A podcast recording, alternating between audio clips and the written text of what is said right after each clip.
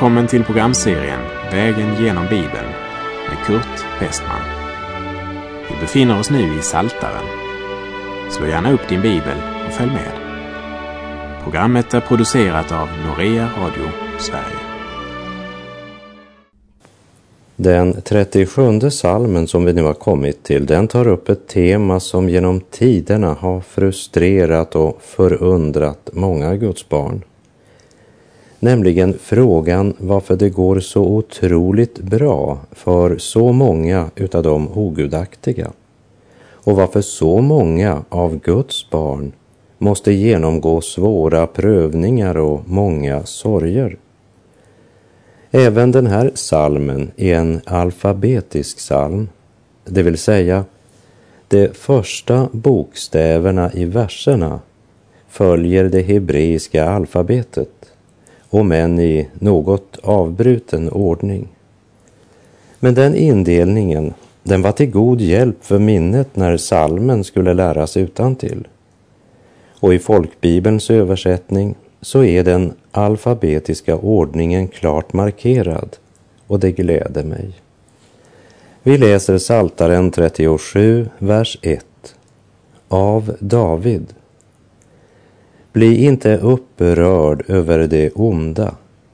Avundas inte dem som gör orätt. Ty snart huggs det av som gräs, som gröna örter vissnar det. Det ogudaktigas framgång bekymrade David en hel del.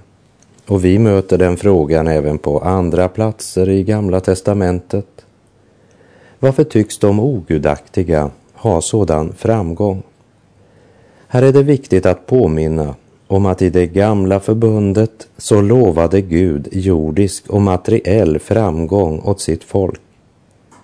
Han har inte gett den troende något sådant löfte i det nya förbundet. Vårt hopp är ett himmelskt hopp, inte ett jordiskt. Men Israels löfte och hopp var och är här på jorden. Därför förundrades många utav Guds folk på den tiden när de såg vilken framgång många ogudaktiga tycktes ha. Rekordstora skördar fyllde deras fält medan en rättfärdig man ett stycke längre bort hade det mycket svårt och stred med många ting.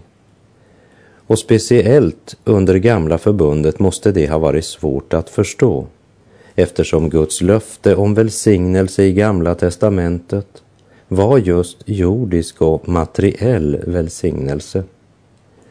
Men eh, även för oss så kan det ibland vara svårt att förstå varför det verkar gå så bra för en del ogudaktiga och varför många Guds barn måste ha så många prövningar. Och vår gamla natur, ja, den har lätt för att flamma upp och knota och klaga över vår lott i livet och har också en tendens att ge Gud skulden för det som egentligen är självförvållat. Men det är inte den framgång som den ogudaktige till synes har som är det farliga för oss. Men det är vårt eget missnöje. Ju mera en människa knotar och klagar, desto mera är hon fylld av sig själv. Där livets allvar och evighetens dimensioner saknas, där kan man faktiskt påminna om den något magra tjuren som avundades grannens välgödda tjur och hans granna medalj, då han leddes in i slakteribilen. För han tänkte inte på att den välgödda tjuren skulle möta döden och att han gärna velat byta plats nu när hans stund hade kommit. Avundas inte dem som gör orätt, säger salmisten, ty snart huggs det av som gräs. Ja, dödens lie är vass och när gräset står som grönast kommer oväntat lien och lika hastigt kommer den ogudaktiges undergång. Det gäller att ge akt på vilken krans som har blivit given åt den ogudaktige när han har passerat målsnöret? Vad har han vunnit nu när hans lopp är avslutat? I Lukas 9.25 säger Jesus Vad hjälper det en människa om hon vinner hela världen men förlorar sitt liv eller själv går förlorad? Vi läser Saltaren 37, verserna 3 och 4. Förtrösta på Herren och gör det goda. Bli kvar i landet och vinnlägg dig om trofasthet. Ha din glädje i Herren och han ska ge dig vad ditt hjärta begär. Ett löfte till Guds Israel som även gäller Guds barn idag. Jag är inte säker på att han ska välsigna dina affärer. Men han har redan välsignat dig med all andlig välsignelse. Och han vill låta dig stå under välsignelsens dusch och skänka dig så mycket som du bara kan ta emot. Vi uppmanas att ha vår glädje i Herren. Och det är något annat vi också kan göra. Vers 5. Befall din väg åt Herren och förtrösta på honom. Han ska göra det.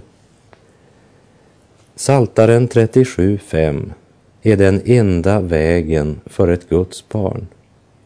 37,5 i en kristens normaltemperatur har någon sagt om den här versen. I Saltaren 37 finner Guds barn tröst och styrka i en ond tid. Den här salmen är ett läkemedel mot missnöje och bitterhet. Och för den otålmodige är psalm 37 ett underbart motgift. Och det är inte ett intellektuellt föredrag, inte heller en teori.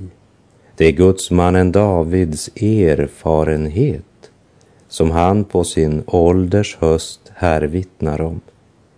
Det har prövats i livet. Han vet vad han talar om. Jag skulle ibland önska att det var fler som gjorde det.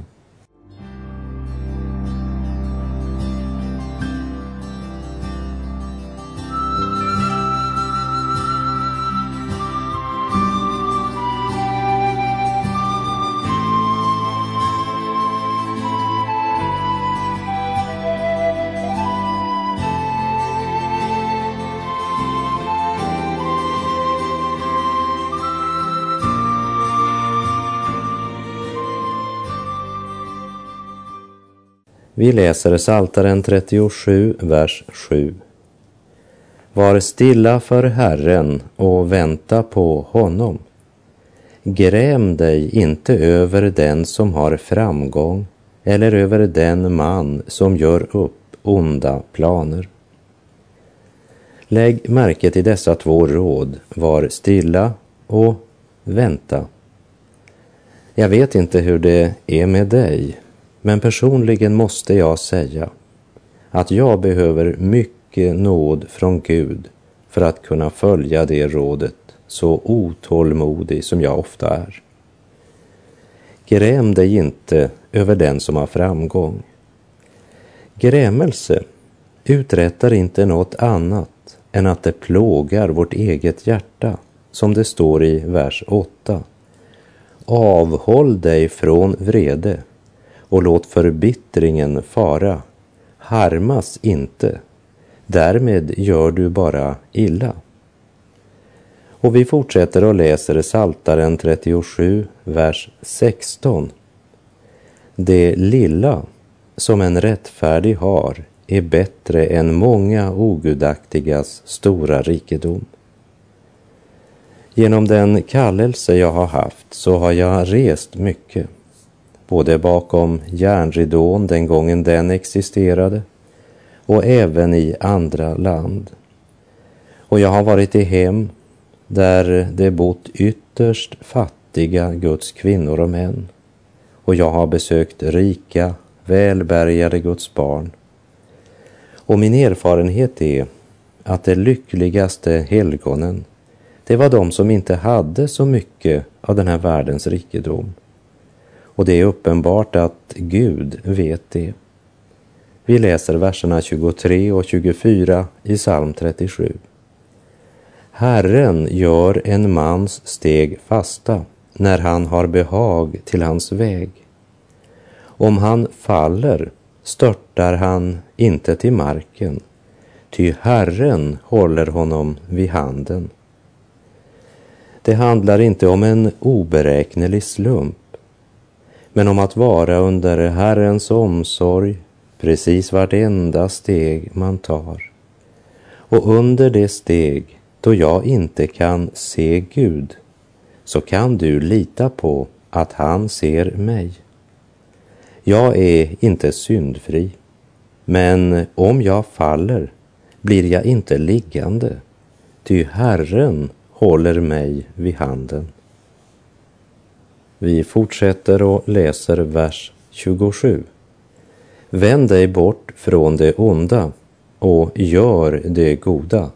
Då ska du få bo kvar för alltid. Här möter oss en förmaning som innehåller både en negativ och en positiv form. Det är något som vi ska vända ryggen och så är det något vi ska vända oss till. Samtidigt har det också med våra handlingar att göra. Gör det goda. Versen talar både om vår vilja och om trons konkreta konsekvens i vardagen. Den här dubbla förmaningen, den konkretiseras så utmärkt i försakelsen och trosbekännelsen. Jag försakar idag djävulen och alla hans gärningar. Jag tror på Gud Fader allsmäktig och så vidare. Vi ska inte avundas de som gör det onda utan vi ska istället vända oss bort från det motiv och begär som driver de ogudaktiga. I Andra Korinthierbrevet 4.18 står det Vi riktar inte blicken mot det synliga utan mot det osynliga. Ty det synliga är förgängligt men det osynliga är evigt. När vi kommer till Saltaren 37.29 så stadfäster Herren på nytt sitt löfte till Abraham. Lägg märke till dessa ord. De rättfärdiga ska ärva landet och bo där för alltid. Den här versen stadfäster än en gång att Herren verkligen ska hålla sitt löfte till Abraham och till Israels barn. Han gav dem löfte om välsignelse på jorden. Något sådant löfte har han inte gett till dig och mig. Vi är välsignade med all andlig välsignelse. Det är sant att det finns många kristna som också välsignats med materiella gåvor. Men i det nya förbundet så är vi inte lovade det. Men om du blivit välsignad, även materiellt, så tacka Gud för att han inte bara uppfyllt sina löften men även givit dig en extra bonus. Samtidigt som du måste komma ihåg att det innebär ett stort förvaltningsansvar. Vi läser Saltaren 37, verserna 37 och 38. Ge akt på den fullkomlige och se på den rättsinnige, hur fridens man har en framtid men syndarna går alla under. Det ogudaktigas framtid blir avskuren. I Kolosserbrevet 1, verserna 27 och 28 läser vi. För dem ville Gud göra känt vilken rikedom på härlighet hedningarna har i denna hemlighet, Kristus i er, härlighetens hopp. Honom predikar vi genom att förmana varje människa och undervisa varje människa med all vishet för att ställa fram varje människa som fullkomlig i Kristus. Fullkomlig är den som litar på Gud, och i tro tar emot Guds frälsning. Det handlar inte om syndfrihet, men om att vandra i ljuset och leva i syndernas förlåtelse. Den som gör det, han har en framtid. Den ogudaktiges lycka får ett hastigt slut. Plötsligt, oväntat så rasar deras förhoppningar samman som ett sandslott när havets vågor sköljer över det. Vad gagnar den jordiska rikdom och skatt när själen går in i den eviga natt? Syndens lön är döden. Det ogudaktigas framtid blir avskuren.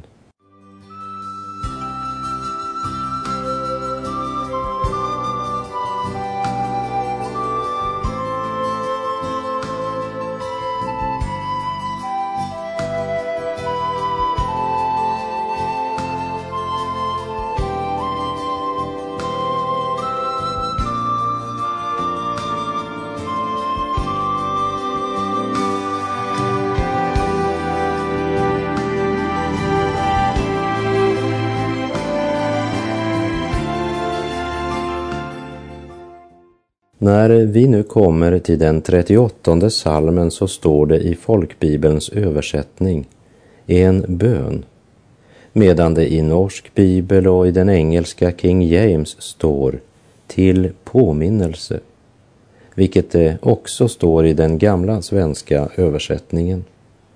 Till en påminnelse har David skrivit den här salmen. Ibland gör vi viktiga erfarenheter i livet men när det gått en liten tid så har vi en tendens att bara glömma det som vi lärde. Därför måste vi om och om igen påminnas om det viktigaste. Psalm 38 är ett nödrop från en sjuk man. Syndens och otrons moln skymmer solen och han klagar och är orolig. Ja, han är nära att falla och han vet att det är synden som är problemet. Vi läser Saltaren 38, vers 1 och 2. En psalm av David till åminnelse. Herre, straffa mig inte i din vrede. Tukta mig inte i din upprördhet. Det är som om man säger jag vet ju att du har orsak att vara upprörd, Herre. Jag har förtjänat din vrede, men jag ber om din nåd. Och vers 3 och 4. Ty dina pilar har träffat mig, din hand har drabbat mig. För din vredes skull finns inget helt på min kropp. För min synds skull finns inget som är friskt i mina ben. Dina pilar har träffat mig. Men David vet att Gud skjuter inte på sitt kära barn, utan han skjuter på synden. Så vid det här tillfället så är det synden som är orsak till att David har blivit sjuk. Och David bekänner att han vet att det är så. Ja, David är så medveten om sin synd att han i vers 5 säger Mina missgärningar går mig över huvudet, likt en tung börda tynger det mig. Jesus säger Kom till mig, alla ni som bär på tunga bördor, så ska jag ge er vila. Vi kan inte bära våra bördor och vi kan absolut inte bära vår syndabörda. Den måste vi överlämna åt Gud. Och Saltaren 38, 9. Jag är vanmäktig och illa sönderslagen. Jag klagar, ty mitt hjärta är oroligt. David vet att det är hans egna synder som har orsakat all den nöd han nu befinner sig i. Hans hjärtas nöd kan inte formas i ord. Han är vanmäktig, förstår inte längre någonting, men han utgjuter sitt oroliga hjärta för Gud. Också när vår desperata bön mest liknar djurets skrik finner den nåd inför honom som är barmhärtighetens far och all trösts Gud. Hör detta, kära själ, som nu är i så stor nöd att du inte längre kan se solen. Du är orolig och ser bara mörka skuggor. Men någonstans bland alla skuggorna står Jesus. För att hjälpa dig i nöden är han där.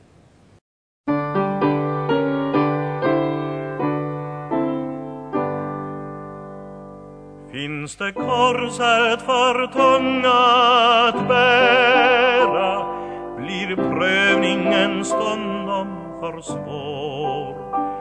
Finns det ingen som ser dina tårar och ingen som nöden förstår. Någonstans bland alla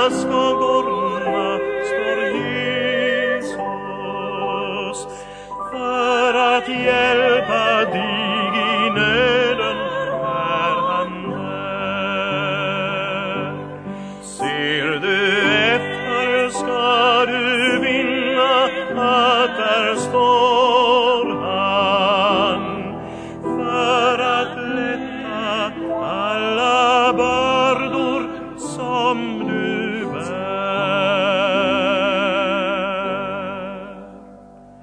Hade de brustna förhoppningar skugga förvandlat din dag ut i natt Kanske allting dig synas förgäves och trons låga flämtar som allt. Någonstans bland alla skuggor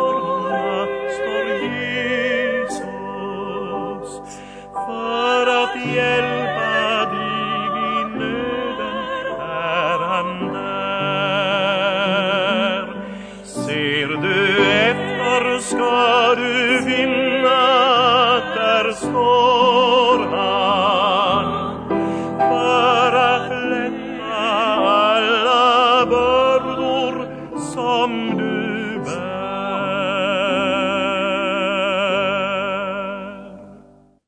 Vi läser Saltaren 38, vers 10 och 11. Herre, du känner all min längtan. Mina suckar är inte dolda för dig. Mitt hjärta slår häftigt. Min kraft har övergett mig. Mina ögons ljus är också borta. Även när vi inte finner ord, ja, även när våra suckar inte är uttalade, så känner Gud våra hjärtan och känner vår nöd. Det som för människors blickar kan vara dolt bakom en fasad är ändå uppenbart för Gud. Han känner din längtan. Står din längtan till Gud eller till synden? Davids tröst är att Gud känner hans längtan. Kraften är borta i Davids liv, ögonens ljus likaså.